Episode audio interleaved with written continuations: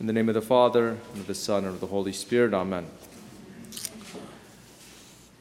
The disciples in this gospel, when they heard for the second time that Jesus was going to die, Matthew says something very simple, but it's very deep, and it really shows a lot about what was on their mind and heart.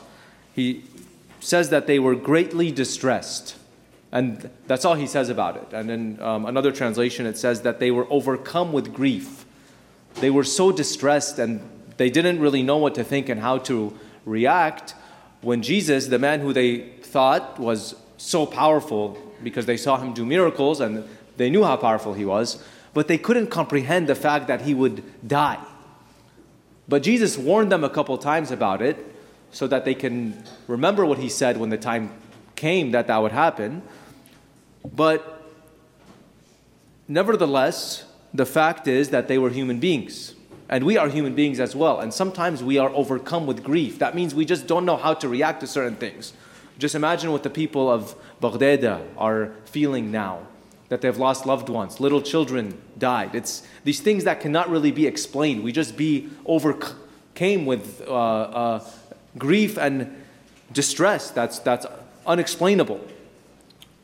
And yet, Jesus still says these things, and Jesus still did that. Jesus still died on the cross.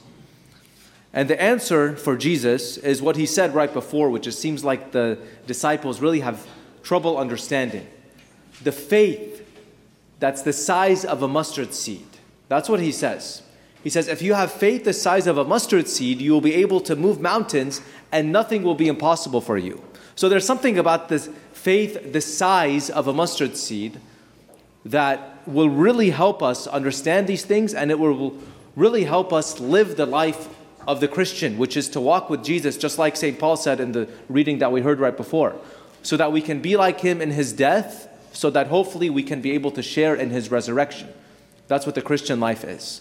A lot of times we forget about the first part. We just want the glory of the resurrection, but we forget the fact that Jesus says, if you want to be my disciple, you have to take up your cross and follow me every day. So, what is this little faith, this size of a mustard seed faith? Why did Jesus say that? What prompts him to say that? It was because Jesus, who was on the mountain of the transfiguration right before this, so he was not with the disciples, not with all of them at least. He came down the mountain and he saw that the disciples are trying to heal a boy who was possessed by a demon. And first of all, they didn't really understand. They and the father didn't really understand what was going on because the father said, Please heal my son who is an epileptic and he suffers terribly. And then we find out that he had a demon. And so, in any case, the disciples were trying to heal him. And it seems like they were trying to do it by their own power. We sometimes maybe feel like we have to become so strong and so powerful, especially when we are fighting the devil, for example, in the spiritual battle. And we have to be so strong to be able to overcome him. I'm not saying we don't have to be strong, but we have to be strong in another sense, in the sense of being like a mustard seed. That's the strength that Jesus is talking about. He sees that the disciples are unable to overcome the devil. We are also at times unable to overcome the devil because of the things that happen to us, because of the sufferings that we go through, and because of the, the, temptations that overcome us a lot of the time. And we don't really know how to react. And so we think we have to be so strong, and when we're not, then our faith becomes weak because we're not able to overcome the devil on our own power. If you have faith the size of a mustard seed, anything will be possible for you. Why?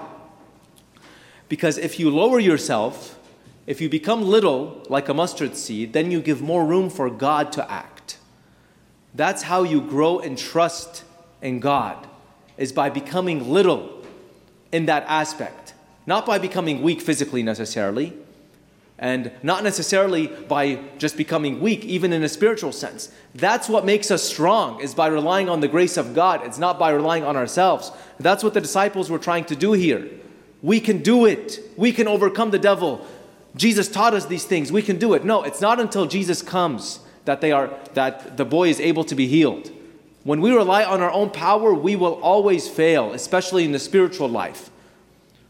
But if we want true faith, if we want the power of God which can move mountains and which by which anything is possible, then we have to have faith the size of a mustard seed. That means we lower ourselves, we become little, eh, and we grow in trust with God.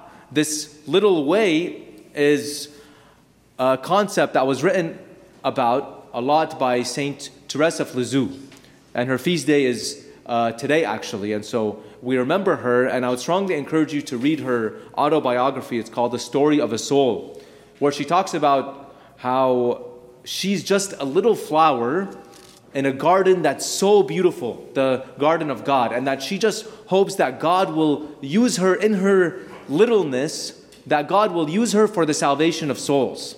And she says that the more little I make myself, the more I can have room to trust in God, and the more great God will act in my life. That's the little way, which is so contrary to what we normally think of as human beings.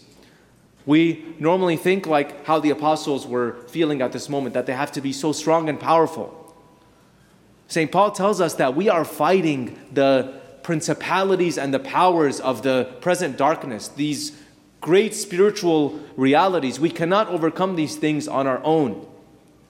We have to humble ourselves and realize our own weaknesses, and at the same time, realize the greatness and the power of God. That's what it means to truly trust in God is to realize our own weakness, but to realize the strength of God and to give our lives into His hands. And then God will show us that if we truly trust in Him, He will take care of us.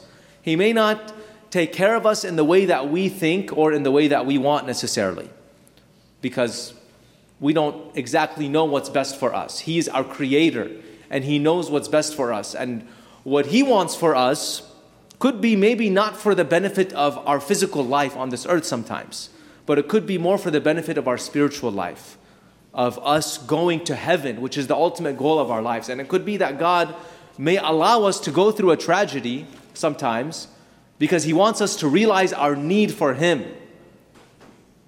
Because He wants us to realize how weak we are without Him and how much with His strength we can be able to accomplish. That's the call of the Christian life, is to trust in God completely is to open ourselves and to offer ourselves completely to Him so that as we humble ourselves and, and as we grow in trust and faith, God will use us for the salvation of souls, just like how, how, how He did for Saint uh, Therese and like how He wants to do for all of us. If we offer Him our hearts, as little and as weak as they are, and we receive the grace that comes from Him, and we try our best to be faithful to Him and to do His will always in our lives. Amen.